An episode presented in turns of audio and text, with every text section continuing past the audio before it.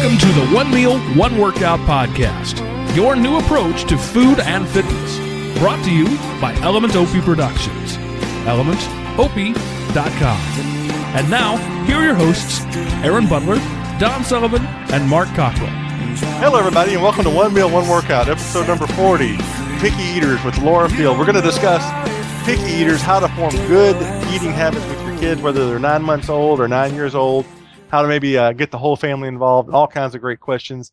Uh, but before we do that, I'm just going to do a quick little intro here. I've got with me, as always, my two cohorts in crime, my fellow fat guys, former and otherwise. Uh, that just rhymed. I can't believe it. It was a total accident. Mark Cockrell and Don Sullivan. Say hello, gentlemen. Hello, Greetings. gentlemen. Awesome. So Sorry, Don, uh, I missed the cue there. I, I You can't totally left I me in the that. dust.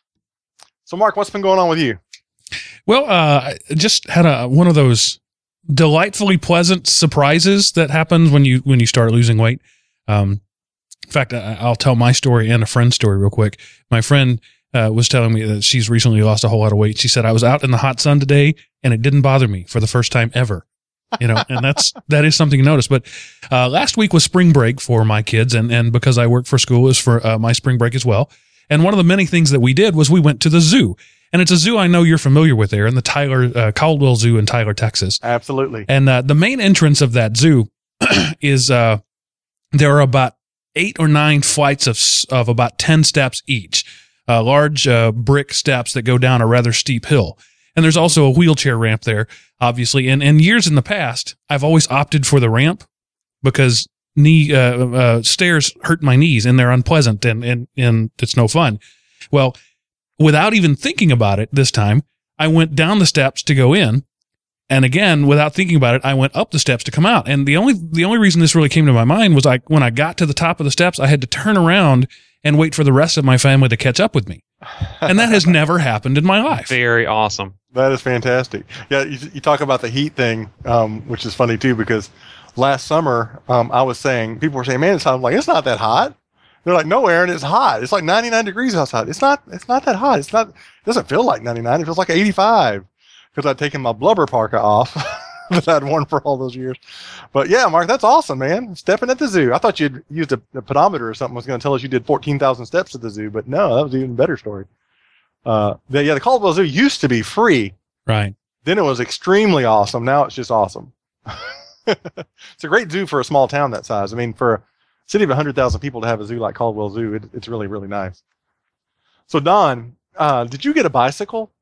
I got a well, no, I actually did not. I pulled, I rescued from the shed at my parents' house this ancient bicycle. It's from like 1985. It's almost as old as I am, and it's great. It doesn't have road wheels on it. It has mountain bike wheels because the last time I rode it, I was mountain biking with my cousin in high school. This is like 15 years ago. It still works. So, hey, I went riding on it yesterday. It was awesome. Hi. and conveniently enough, we realized that my wife is going to need the car tomorrow, and we've been a one car family for a while. My work's only about three miles from here, so I'm going to ride it to work tomorrow. That is and I'll tell you how it fantastic. goes. I've It's considered riding my so bike to work. It, it's 16 miles to work. Um, and I have to cross an interstate and two five lane roads. So I've, I've decided not to do that so far. I, I keep saying I'm going to do it one day, but I believe guys, this is a a- wise I decision. have to make Do it- it on a Sunday morning. Do it on Sunday morning at, at 8 a.m. yeah, Maybe you Um, won't die. it won't help me for work though. But, uh, That's true. But you can still ride to work. Doesn't necessarily mean you have to go there and work. What'd you say, Don? I said you can ride to work. It doesn't necessarily mean you have to go there and work. You can just ride Right. to work. Thank you. um, I have a confession to make to you two guys and the internet, and, and it, I have a problem, and it's a, a sushi problem. I've come to to love sushi, Yeah. and so in in one week I had sushi for lunch twice and dinner twice. And it wouldn't be so bad, but it's still such a novelty to me that I always want to eat too much of it because it's so good, and I like trying all the different kinds of things. And there's all kinds of fancy, wonderful drunken tigers and volcano rolls and And the only good sushi roll. is the super fatty fish, right? The fatty salmon and that fatty belly of the tuna. So yeah, it's like you take something good, but the worst part of it. Well, and you know, and there's so much rice, and it's white rice, and it's you know, it's pretty high glycemic index type stuff, from what I understand. So, it's not horrible for you. I mean, it's it's it's not it's not like I'm eating cheeseburgers. And it's and to be honest with you, the the the honeymoon will wear off, I'm sure, and I won't want it um, every day. But uh, Element nine seven eight, I'm not sure who you are. If you do forward slash Nick space and type a name, it'll switch it for you. But um, they say all three of their kids love sushi. Well, luckily Nathaniel's not crazy about it yet. He's tried it a couple of times. Um, but uh, I'm I'm a sushi addict. I admit it. I love sushi. It's good. Hey, not not all of the fish has to be fatty. You can get the shrimp tempura. It's not fatty fish. Yeah, but It's, it's, just deep fried. Right. Yeah, well, I I, I don't actually. I prefer the not fried ones. So I actually like a regular non-fried roll, and I like I like the avocado roll uh, with some spicy tuna on top of it. Or yeah, I, I could talk about it for hours, but I'm not going to, uh, because of the fact that it's so good. In fact, I was talking to a friend last night. I was telling him about how much I love sushi now when I was driving home from work, and I was literally talking myself into starving. Like, I have to quit talking about this now because I'm going to eat the entire house when I get home. So uh, I just finally stopped. so um, I've been I've been running again. You know, recently I got my my knee rehabbed mostly to the point that I can run, and I'm finding again that running is such a mind game. You know, I ran three miles for the first time the other day. I probably could have done it a year ago. Uh, Monday night I ran two miles straight through, but it was out at the trails at Kennesaw Mountain, and it was down a big hill through a creek and back up a big hill. and it's pretty challenging terrain. And uh, and it was funny. I came back and I was doing some some setting up for the show, and I found this article on Runner's World about about that very thing. It's called Mind Games. The article is it's the subtitle is Try these simple tips for tricking your body into dropping pounds. And it's um it's just little things like control the candy dish. And they did a study about um how many candies a secretary ate if an open bowl was right near them versus a covered bowl uh, two meters away. And don't multitask. And it's just some simple little things to help you uh, kind of win the mind game about eating. Because so much of it is for especially for an overweight person automatic eating. You're on autopilot. You're not even thinking about it. You're grazing you're making you're making habitual bad choices and it's just got five simple little suggestions about some things that you can do to uh, to help that. So that's the article from runnersworld.com, and I'll put the link in the show notes um, so you'll be able to get in there and, and get that. I'm to go ahead and drop the link in the show notes for the chat room for those guys that are hanging in there and listening to this. All right. So, Don, Mark, anything else before you get Laura on the phone? Well, I just want to make a quick plug for that chat room. We record this show. Uh, we stream it live every week at uh, 5.30 p.m. Central Time, 6.30 Eastern. There is a chat room where you can ask our guests, and we're pleased this week to have people there and, and looking forward to some of their commentary. Yep. Exciting. I, it becomes so much more interactive whenever the guests that are listening can jump in with questions. Um, the, the, the audience, for uh, lack of a better word, I guess that, that, that is the perfect word. Why do I need a better word? The audience can ask questions because they have different perspectives other than three guys, you know, um, that, that we may not think to ask. That's the thing I'm always wanting is the questions that I can't think to ask, which brings us to one more thing before we get Laura on the phone, which is show topics feel free to go in the forums, email me, double A A A R O N at one meal one with a show topic, Facebook one meal workout.com with a show topic, Twitter one meal one workout.com with a show topic, and I will find an expert. I will do the research myself, and we will cover that topic on the show. And you can jump in that chat room that Mark just mentioned about, and you can interact with us as we discuss it. All right.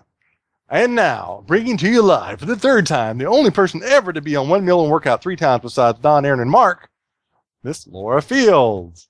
She is a, a pediatric dietitian, among other things. She has an organization called Feed Kids that helps people uh, teach their kids to form early eating decisions so that they learn to, to eat the right foods and good foods for them at a young age. She does all kinds of other stuff with in-home meal preparation, uh, and she speaks about celiac disease and gluten-free diet. And she's been gracious enough to be on our show twice before. Uh, Laura, thank you so much for coming back and, and putting up My with the technical pleasure. issues we had My pleasure. We have uh, between us we have five kids here the three hosts and we have lots of friends with lots of kids and my son I, i'm blessed that i have a son who likes to eat everything most of the time but even he at times will turn his nose up at something and uh, so kind of our two big topics for tonight are picky eaters, and then if we have time, we can talk about some food allergies again. So, um, since we since we're running a little late, I know we've got some people out there listening to the live stream, watching the live stream. I'd love to go ahead and just kind of start talking. If you're watching the live stream, over on the right hand side, there's a button that says uh, thing that says join chat room, and up at the, it has like element four five nine one, some kind of random number. You can put your name in there and hit join, and then you can ask questions of Laura as we're going along, or just chime in with uh, barbing um, uh, commentary to anything I might happen to say that's stupid or whatever. It, feel free to jump in. So, um, without without further babbling, so Laura, obviously one of the things that you deal with all the time is is people try, people come to you and they say, Laura, my kid doesn't want to eat anything but popsicles and hot dogs. I'm mm-hmm. sure you mm-hmm. hear that kind of, or my kid only likes chocolate milk. And so right. when does that actually start? Is that something that's, that is, you, you know, your organization is called forming early eating decisions. Is that something that happens really early? And if we've kind of missed right. the boat on it, we have to backtrack or is it, right. Is it just kids go through cycles of it? Cause it kind of seems cyclic to me. I don't know, but I'm not an expert. So tell us all about it there. Well, my business, I, I call it FEED, which is stands, as you mentioned, forming early eating decisions. And I found that in my nutrition practice, when I educate clients, a lot of times um, new, you know, the beginnings of um, eating decisions happen in infancy. So it's kind of you know, when parents are starting to feed their kids solid foods as, as young as, you know, between nine and 12 months, that kind of actually starts the formation of what they're going to eat in their future. So it's really important to, those are like crucial times that I feel um, parents can make big, a big impact. I always kind of joke that, you know, the foundation of our eating are jarred foods and a lot of those foods are you know squash sweet potatoes peas and then you know once they start eating later in life like you know three four five where has the squash gone? Are, are there any you know are there any sweet potatoes in their diet? And so parents think that it's important in the beginning and then they kind of forget. So i think it's really key to um, start in infancy and then keep those those habits in, in as they as they age. But Laura, you're asking the parents to eat squash and then and, and bees and zucchini. That's the, and exactly. that's where the problem gets into. Well, yeah. I you know I think that parents want that want their kids to change need to change as well and it's really crucial for parents to understand if they they have to eat better to get their kids to eat better. So, you know, I think picky eating really starts in the beginning and a lot of times they parents might feel that their kids eating habits are or they're picky but it might be that they haven't developed teeth yet for instance or you know that they're like teething and they're in pain and parents kind of say instead they decide that their child doesn't like that um, the food anymore. And so it's really kind of parents need to be mindful of what's going on with their child at that time and not necessarily um, pin certain behaviors uh, on pickiness. Right. So you got to make sure what's what's picky and what is some other outside exacerbating factor, and make sure that you don't, I guess, give up on those healthy foods for whatever reason because they are teething or they're sick or or whatever it might be. Don, I think I suspect you might have a question, Don. Indeed. Yes, I was well, I was going to comment this is a very interesting conversation for me because my daughter is 9 months old mm-hmm. and w- my wife and I had the conversation Monday night. She doesn't like the food. No, she's teething. She's cutting an eye tooth right now and she's very upset. Mm-hmm. And she mm-hmm. was whining before we even put her at the dinner table. But we still ended up catering to her and giving her yogurt just so she didn't have to chew so much. So that's But we understood thing. that it wasn't that she didn't like the food, even though it wasn't new food. It's that she's in pain. Right, right. And I think that that, you know, up until, you know, they get their two year molars, there's a lot of teething going on and parents very, um, many times just, there's not just, um, not just the teething habits, but there could be other things. They're tired. They're, you know, they're not, um, there's a lot of, they might be full from formula or breast milk. There's a lot of different reasons that um, they can uh, you know not want food and, and it's not necessarily that they don't like it Yeah, the the thing I noticed too, you know, Nathaniel drank um, white milk. My son's Nathaniel. He, he, you may remember him from the previous episodes because I'm sure every time we've been on together, he's come in the room because uh, he does that almost every podcast. He he drank all only white milk, and we we never let him have chocolate milk for a long time until one day, for whatever reason, he ended up having chocolate milk. And what do you know? He only wanted chocolate milk after that. Typical, I don't know, right? I don't know why. The sugar maybe.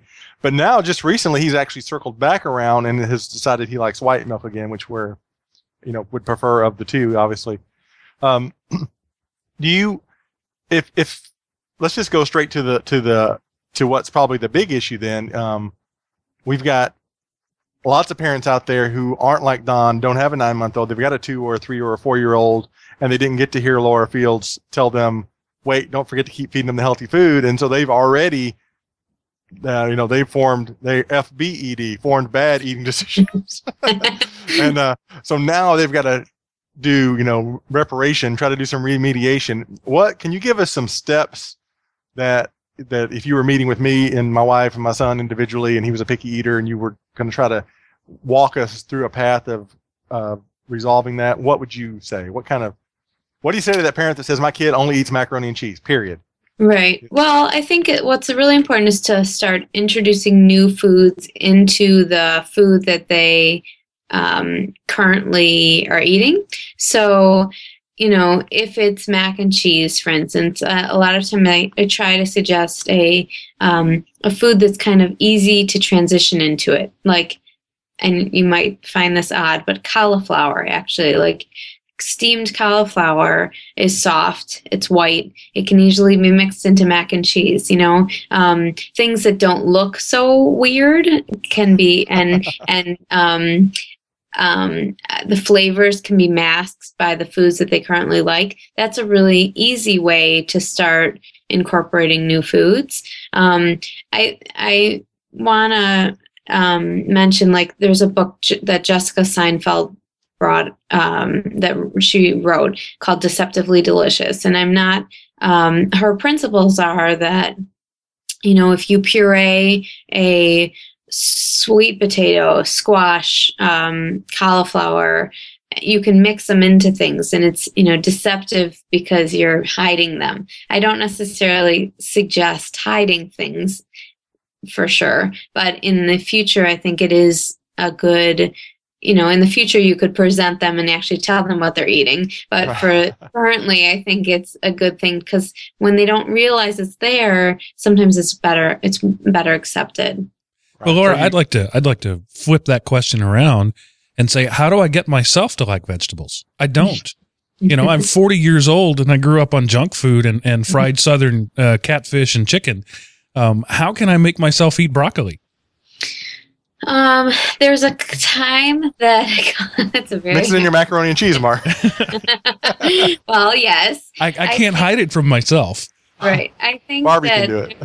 There's a time in in life that when in in that I I don't know what um, motivates people. A lot of times it's for different reasons, but I think we have to grab hold of the theory, the, the principle that we know it's good for us and it's important to eat it. And, um, you, you, it's kind of, um, you know, you know that it, there's, there's some foods that are not good eating decisions and are, are going to lead to obesity, overweight, and uh, um, tons of medical problems. And I think um, trying to just embrace that you know that it's good for you kind of theory because you're motivated for your kids is huge. So, you know, different preparations of things, whether it be raw versus steamed versus grilled, um, you know, I think that changes the taste of different foods, right? And so I know it's not your, you know, it's definitely not French fries, but you know that it's helping your body. And i think somehow embracing that is is where we as a population have to get to understand that um you know our we're obesity is a big crisis and i love to help fight it so what you're saying, if I can paraphrase you in my uh, blunt style, is get over the concept of recreational eating and just accept that that's a thing of the past. Yes, most definitely. I think you- that we're eating a load of, of, of junk and we have to really just like grab hold of ourselves and say stop you know? I think there's a lot of temptations that we in the media and the you know commercials and a lot of people feel that it's cheap and easy and accessible so we should eat it. But really it's it's killing us. Well, you know, Mark, and one thing she said was I found to be very true for myself, and that is um, the way you prepare the foods. So for me, for example, asparagus, my wife used to kind of boil it or whatever you do to asparagus, and it was just, oh, it was like slimy, nasty. But now we grill it, and it's Mhm. really good. It's crunchy, a little crunchy. It's got some flavor to it. It doesn't taste all, you know, snail-like. Uh, and and I love it. Now I love grilled asparagus. And so if you if we don't cook it, we're not like grilling out and and have the grill lit up. Then we also um, we'll just we'll put them on the what is it? What's it called? The broiler. You know, put them in the oven. Uh-huh. So it's like grilling them in the oven type thing. Yeah, a There's a broiler lot- is just an upside down grill. Exactly. Oh, Put a little that's ol- touch of olive oil on them and some garlic maybe and some pepper. I don't know what she does. She just she, she shakes magic on them and they taste great. And so uh, that's one of the things that I've learned to love. We actually had asparagus not not today but last night with dinner. Man, I just I, I loved it. Aaron, I'm not going to ask how you know what snails taste like. Okay, don't. Okay, good. We have a we So- have a question in the chat room, uh, Laura, that says, "What's the skinny quotes on milk products?" And the doctor says one percent. One percent. What should they be on? What do you recommend? Skim, one percent, two percent, whole milk, oh well so there's a there was a new silk, almond milk, soy milk, Right. no milk, Right. That, that's why. that- goat milk. You heard, you heard me sigh. Um, so there is a um, new recommendation that actually infants, so after 12 months old, can actually go to skim milk. It's when we have a pretty overweight potential family or child, then that actually the recommendation to that previously was to go to whole milk is now obsolete. Now there's a lot of research that's showing that the they don't need the fat. So in general, I I think it's a little too drastic to say all infants should go to skim milk at 12 months. But in general, I would say like 2% for sure. There's no need for whole milk. And then maybe at 18 months, go to skim. Um, that, with the exception there, is that um, kids that are failing to thrive or not gaining weight so well, that's important to make sure that they still have whole or you know more fortified foods. I'm not against fat, and please understand the fat is important, but there's a lot of excess fats that we potentially can limit in our kids to make sure that they're healthy. Right. Donna, you had a question? Yes, I was going to ask Laura, what do you? Um, we were talking about transitioning kids and sometimes adults, Mark, uh, into healthier foods. Do you ever? and I know this probably is is a situationally dependent thing, you know, because some some kids are going to take to it better than others. But have you ever had to break down and just tell a family, you know, take that packet of cheese from the mac and cheese and just throw it on some broccoli until you can't see it instead, just so that they are eating broccoli and then kind of Yeah. like phase in from there.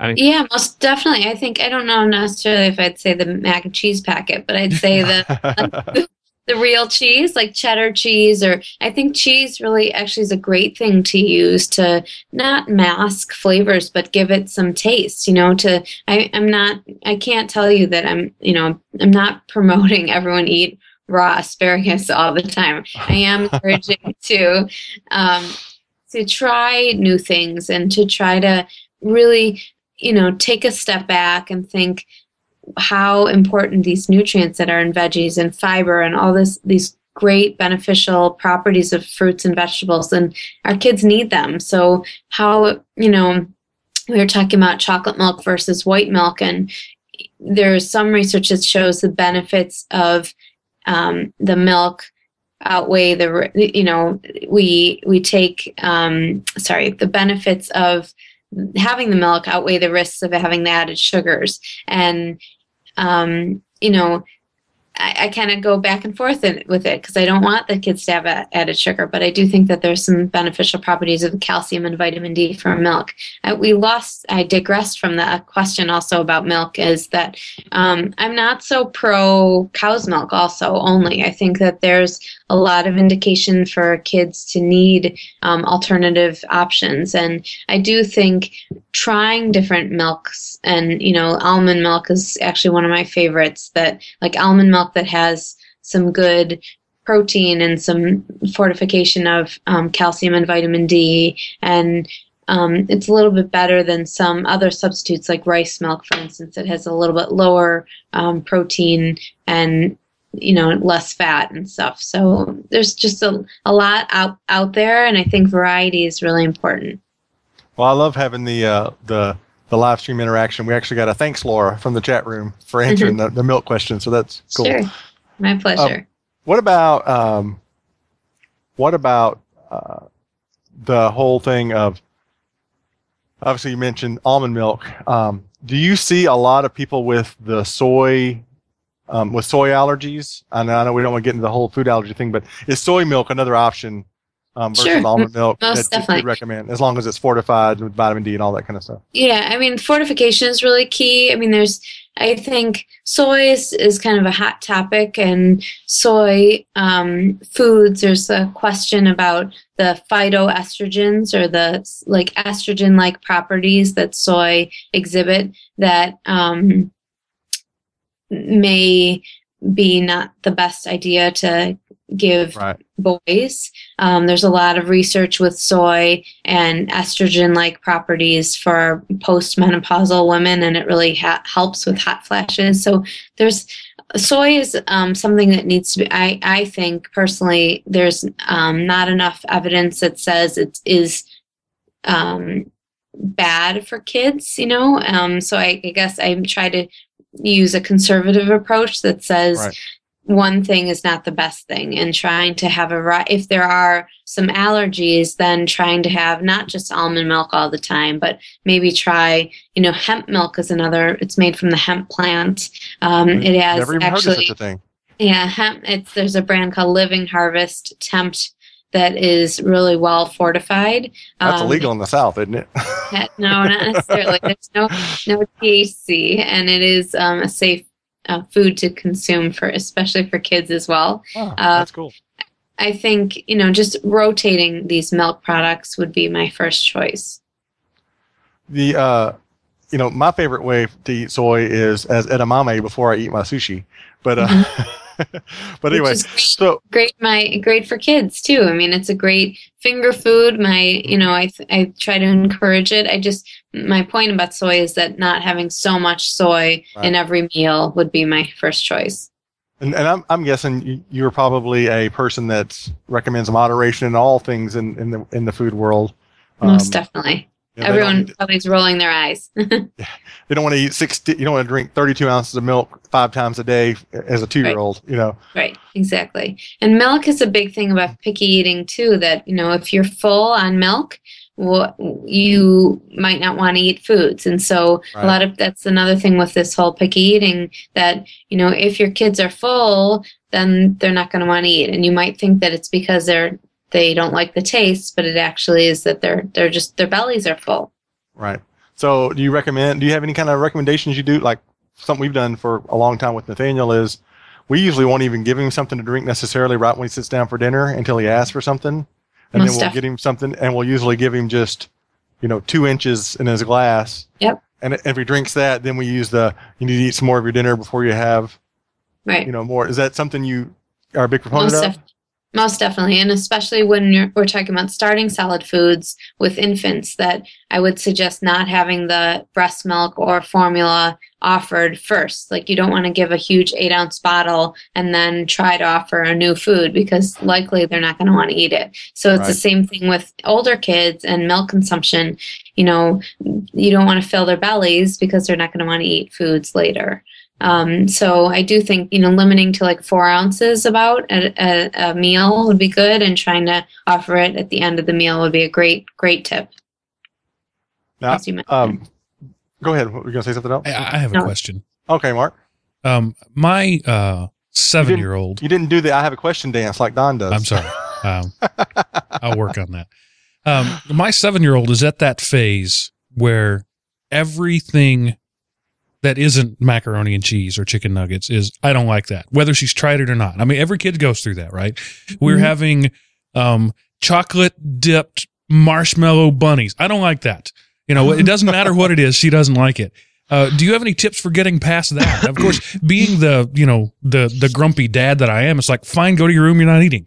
That's my response to it. But what is the clinically uh, uh, sound response to it? That you you nailed it on the head. Actually, I think um, you we parents have we have to be um, the dictator, honestly, you, you know, and say um, this is what you're eating, and, and that's it, and not bend. Because the more we become like a short order cook, the more that they realize how they can get to us. And so, if you keep um, offering an alternative, they're gonna, you know, they don't care. So just try to um, stay true to what you know and what you think that you should be feeding them, and just say no. I'm, you know, I'm sorry, and you don't have to eat then. You know, because really, the, a lot of parents worry when their kids are underweight, and when I suggest that. But honestly, that's the best way to curb these cha- to make changes.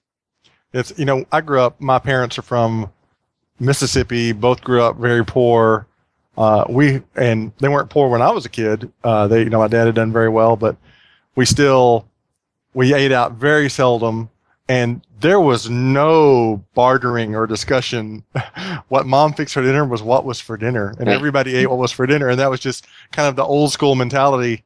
And she tried to cook things we all liked. I mean, she wasn't like, Aaron, you're going to eat chicken liver and you're going to like it. I mean, it wasn't like that. But there was no, Mom, I don't want this dinner. Can I have a, uh, you know, a peanut butter and jelly sandwich instead? Right. And it can be tough sometimes. You know, Nathaniel, my son, is, uh, how shall I say this? Very strong willed. and very forthcoming with his opinion about everything, but it's it's been an ongoing process, and I think we've been successful simply for the most part simply because we've tried really hard to toe that line and it's it's not always easy. He's gone to bed a couple times without eating. Um, Well, and still I- I mean- survived. and I, I didn't I don't know if I've mentioned this before, you know, but I'm a dietitian, but I'm also a mom, and I have two two kids, a four year old and a, a 15 month old, and my um, you know, my experience as well, and my practice and with my own family is it, the more we draw attention to it or get really um, you know upset or frustrated or stressed about it, the more that the kids react, and so if we kind of just say fine you don't have to eat. That's okay. Just you know move on. That they're very receptive to it. So i think you want to you know stock your pantry with the correct foods you know trying to have a balance on the plate i really love that new my plate um, you know um, emblem or image that we're trying to encourage you know having fruits veggies starch grains um, meats and dairy products on on a plate in balanced proportions because I really think it's that's what you know that's what proper balance is. So um, just parents need to get rid of the garbage in our house and try to promote good stuff.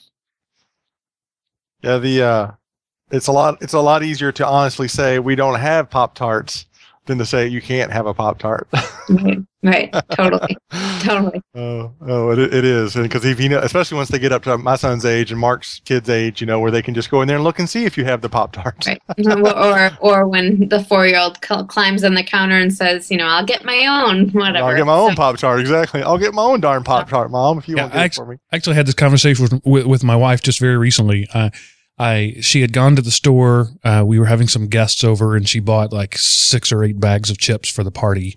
Um, and when the party was over, we still had a bunch left. And like four days later, we didn't. And uh, and I said, we we need to not have those because when Mhm. we have them, they are consumed immediately. Those need to be specialty things and not staples.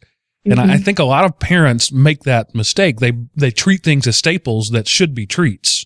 Mhm, Yeah. Most definitely. Most definitely. Um, you know, excuse me.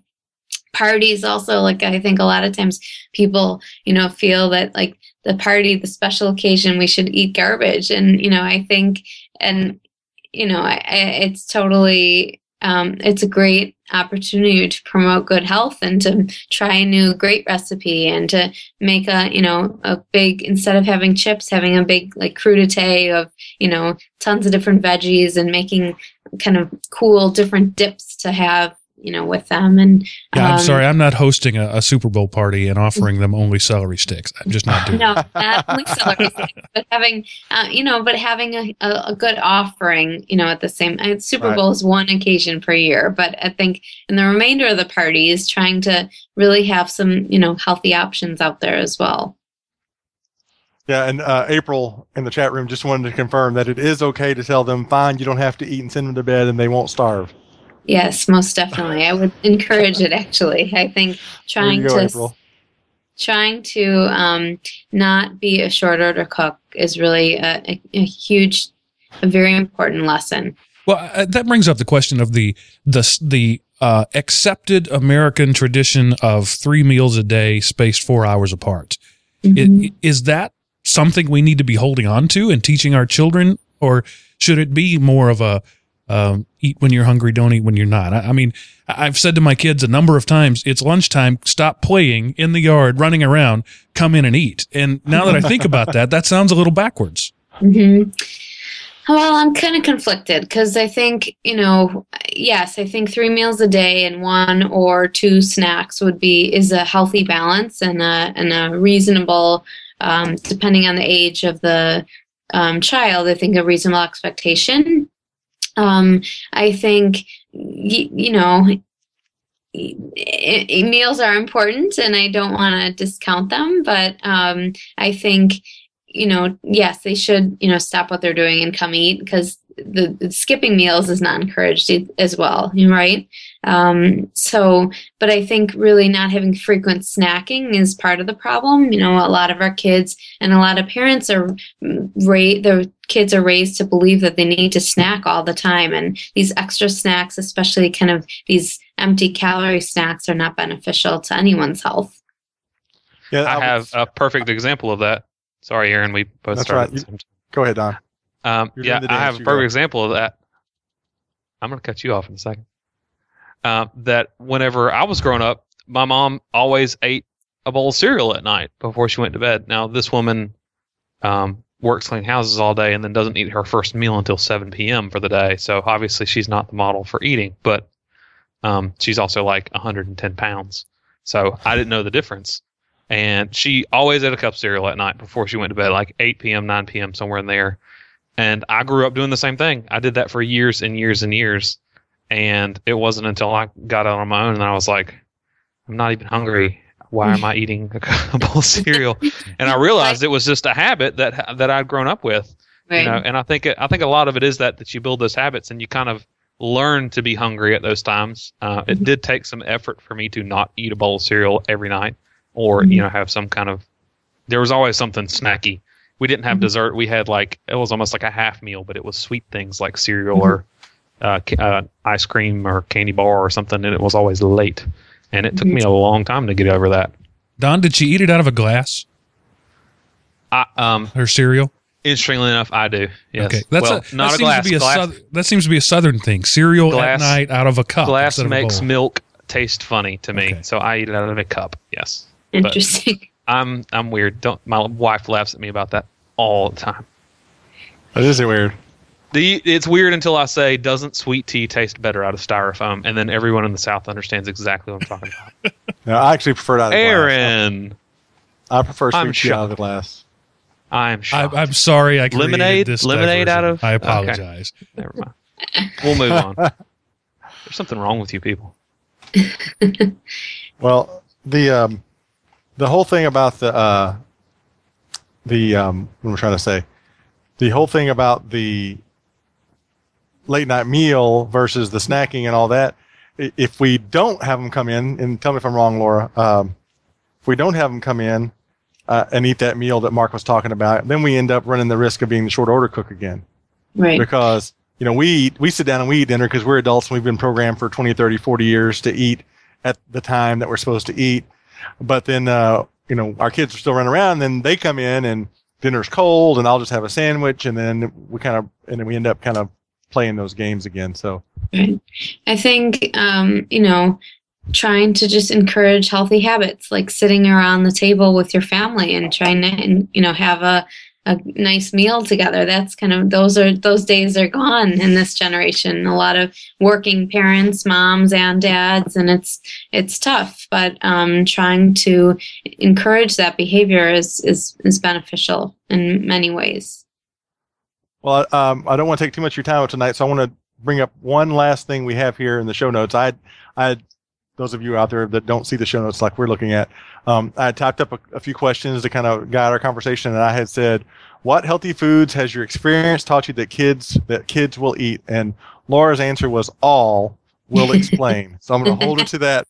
Will explain how they will eat all foods. And so go. I, it's kind of what you know what I'm explaining. I think um, the premise of starting your kids on a good path in infancy and not attributing pickiness or distaste to, for certain foods um, and being a really good role model is the big the be- the you know most important advice I can give. Um, I have I think really to be a diverse eater yourself as an adult and then to model for your kids is what in my practice and in my personal experience with my own children it's amazing. I mean, I my, I have a child that asked for more broccoli, and it's that's like it melts my heart, you know, as a dietitian. um, but I think, but not just my own kids. I think in my practice that you know, just being a good role model and trying different recipes if you're not interested in you know as mark was mentioning before like if you don't like some something try a different recipe try to add have some additive to a spice perhaps or um, something that you enjoy um, you know that that'll help your your child immensely Well, I had something last night um, that I can literally. Well, I've had tried it one other time in my entire life, and thanks to Don R. R. Sullivan, our dancing member of our telecast here, I had vegan manicotti made with tofu and for for dinner last night, and uh, and and I had it all. Well, th- I had it for lunch today. I had leftovers. Um, I, as I said on on Facebook last night, I think it was interesting. Uh, it didn't taste like regular manicotti, but it didn't taste bad. It was actually a little sweeter. I don't know whether that was the sauce my wife used or, or what, but um, it wasn't bad. You know, it wasn't. It didn't, it didn't have a ton of ricotta cheese in it, so it was a little better for me. Um, right I will probably wouldn't order it in a restaurant, but it wasn't bad at all. Well, I think you know, just opening the your your palate and, and widening your span of what you think is you know acceptable foods is really important, and um, trying you know trying new things, encouraging our kids to try new things, so we can start getting our kids leaner is my is my my biggest wish. Yep. Um, we have a question in the chat room here. Let's see what this one is. This is a good one. We'd love for our son to grow up to be a great international eater. What has your experience been introducing younger children to international foods? And how can, how soon can they eat spicier things? Sure. So I think, and you know, as soon as they are eating like table foods, what we say, so you know, between that nine and twelve month age, you can puree pretty much anything, and um, spices, spices, as long as the infant doesn't mind it, are totally safe. Um, I actually contributed the foreword to a book um, that is actually newly published or soon to be published. Um, the book is called Parents Need to Eat Too, and um, Debbie Koenig is the author, and it's a just a lot of the themes and the recipes in the book um, intend that you know we should be feeding our kids what are what we are eating, and I think just trying to maybe you know a little less of the spice but trying it really early on then they get used to the flavors. That's what you know a lot of breastfeeding moms um, that's they get they eat you know variety wide variety of foods and then their kids learn those tastes that's what a lot of the you know positive benefits of breastfeeding are because of you're you're exposing them to those flavors early on so Great. Fantastic.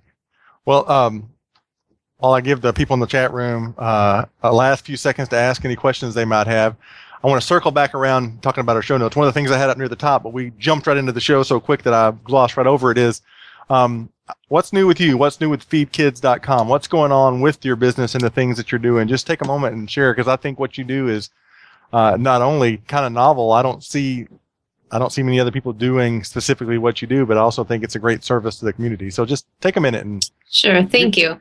Um, so I well, I have a new website, so a new look for Feed. Um, my uh, website's um, feedkids kids dot com, and um, so I was you know worked hard on on that brand, so I'm excited about it.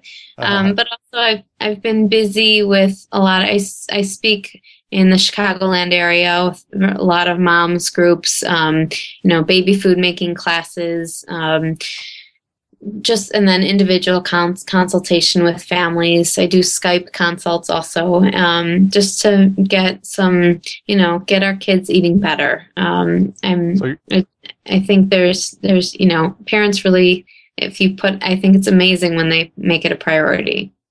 So if somebody had wanted more in-depth question, questions or was interesting interested in securing your services as to, to help them, they could contact you through feedkids.com and maybe do a Skype session or uh, something like that, or fly you down to Atlanta Mhm. from Chicago, or fly you to Dallas and Most definitely. and uh, and uh, have you have you go in there and rock their food world. I do. Um, I do some meal preparation training locally. I also do some, you know, pantry rehab and try to get some of that garbage stuff out of the pantry, and you know, individual consultation as well. Pantry Rehab. That sounds like a History Channel reality television series. have you considered be- doing that, Lara? You would be surprised what I find. Actually, you would I think bet, that they yeah. like like cleaning up before the cleaning lady comes. You'd be surprised that people leave the stuff when before the dietitian comes. I think that'd be an awesome reality show. Instead of being like the super nanny, you'd be the super dietitian. You can come in. Yeah. And, I yeah, the 400 pound family that has the shelf of M and M's, and you just come in and Right. point at them, Well, and then if sigh, you, Aaron, shake Aaron, if you would like to write a pilot, maybe we could see how it goes. That'd be awesome. And they're all, you know, the family whose only reward system is Dunkin' Donuts. Right. You know, if you clean your room, you get two donuts. Take out the trash, four donuts. You know that kind of thing. I can see it. if you do your homework, Alright. we'll drive by Dunkin' uh, we'll drive by Krispy Kreme and see if the lights on. Hot bread. exactly. Mhm. All right. Well, I, I I had a couple of questions drop in the track room, but they were wanting to know what was your website one more time. We threw that in there. It'll be in the show notes. And what was the book that you referred to? We threw that in there, and that'll also be in the show notes. And one of the great things I mentioned this last week about doing show notes and then sharing them with your guest and leaving the healthy recipe tip section suspiciously blank is sometimes your guest will put something in there for you. and so uh, you put Jessica Seinfeld's book, Deceptively Delicious, Mhm. uh, and it says a lot. It's, it uh, apparently has a lot of uh, great foods that you can get into kids' diets um, sneakily, which is always fun. And then Mhm. also, you have a section on your blog, uh, on your website that has some great recipes, right? Some healthy snacks and things like that. Yep. I have uh, 25, about 25 suggestions for kind of healthy snacks, healthy recipes. Um, and one of them, um, you know, incorporating some of the things that I mentioned, like squash or cauliflower, or, you know, different things into recipes as well. That's great. And we'll make sure we put that link in under our healthy uh, healthy recipe tip that we're doing each week. Because we're trying we for the first thirty or forty episodes or thirty episodes, I guess we did uh, uh, an eat less tip and exercise more tip because that was kind of my two things that I changed in my life to start getting healthy. After 30 episodes, I was tipped out. Eat less and exercise more. So then we started trying to do a healthy recipe tip because one of the common things that I hear people tell me all the time is I don't know what to cook to eat healthy. I don't know how to cook healthy. So Don's been great uh, throwing in some Weight Watchers tips. I've thrown in some that I've uh, I've found myself, and then like you uh, having a guest on that has some information to share too is always great. So, well, thanks. any Mark Don, any last questions for Lara? No, I'm sure she'll be on again in a few more weeks, right? Yeah, I hope you know. Um, we- we we really do appreciate it, Lara. I mean, um, Thank you. I I am extremely excited to have you on here. I feel like you you bring the goods. You know the info. You're you know you're the real deal. You're not a uh, you know uh, what's the word? Mark probably tell me what uh, you know. You're not a paper uh, paper doctor. Or, you know what's the term I'm looking for? an acad- not only an academician. You know, you haven't just studied it. You you've got Right. kids. You're living it yourself. You know, you're working day in and day out with the with the celiac disease. And we actually had somebody throw a question about that in the show, no, in the chat room as well. And I directed them back to our previous episode where we covered celiac disease and gluten free diet in depth. And then our other one was about childhood obesity. So there's two more podcasts back there. If you enjoyed hearing Lara today and learning all the great stuff that she has to share, you can go back and go to um, onemealoneworkout.com and just go up and put in the search Lara Field, L A R A F I E L D, and search, and it'll bring in those three podcasts, and you can go back and listen to them. Or I know on one of her tabs on her blog website, there's a one meal one workout. I do. On my press find- page, I have our, our podcasts as well. and that's fantastic. And uh, I actually can see in my referral links when people come to my website from your website. So I appreciate the Good. the uh, the, the reciprocal linking there. So Sure. all right, Lara, pleasure. we're gonna let you go. Let you go. I'm sure you probably need to go feed your kids. well, thank you so much. I appreciate it. All right, and uh, that was Lara Field back for the third time, and we're excited to have her. And um, Mark, Don, anything, any kind of follow ups on that? We're Uh, good. No, go right on. Don, you had a comment earlier. Did we already go past your comment? We we passed it, we came back around to it, and we passed it again. All right. Great. Since we've done two laps, I'm just going to throw it out there, Mark. I think you should just take your kids' chicken nuggets and um, just open them up and just shove some peas in there with your finger, and then just feed them to her, kind of like a la the the giving the dog the the food the medicine in the hot dog. You know right, what I'm talking like about? like wrapping Yeah, peanut just- butter or yeah, yeah. Yes, exactly. You should just do that. I think it'd work great. um, Mark, just give a quick uh, 30 second infomercial for elementop.com. ElementOP.com is the production company behind the uh, One Meal One Workout podcast. We also do a few other podcasts uh, Yes, you that do. you can find there at the website elementop.com. We have the forums for this website for uh, I mean for this podcast for One Meal One Workout. If you want to uh, uh, come and uh, ask questions, you can do do so there. Yeah, and, and all of our healthy recipes can be found in one place on the forums. There's a healthy recipe thread. You don't have to go back and look through each podcast to try to find the healthy recipe tip that we put on there each week. week. You can just jump in there. You can find all the healthy recipes. You can comment on them. You can say, this recipe really stunk, Aaron. Please remove it from the forums. It tastes nasty because it's tofu. Oh, sorry, Don. Um, Hmm. Or you could say, this recipe was awesome, or I did it this way, or I made this change to it. But either way, right there on elementop.com. That's element like the periodic table and OP as in Taylor. But if you want to just find anything else about one meal one workout in general, what one meal one workout means, it doesn't mean you eat one meal a day and one workout a day. Um, it's a whole kind of philosophy that I developed over losing 150 pounds myself. Um, you can go to element elementop.com again, one meal one workout.com, or, and uh, or just Google All of these places. number one. Or if you just want to shoot me an email directly, you can email me at Aaron, double A R O N, at one meal one workout.com, and I will get right back with you. Remember, everybody out there, before starting any diet or exercise program, it's recommended you consult your healthcare provider.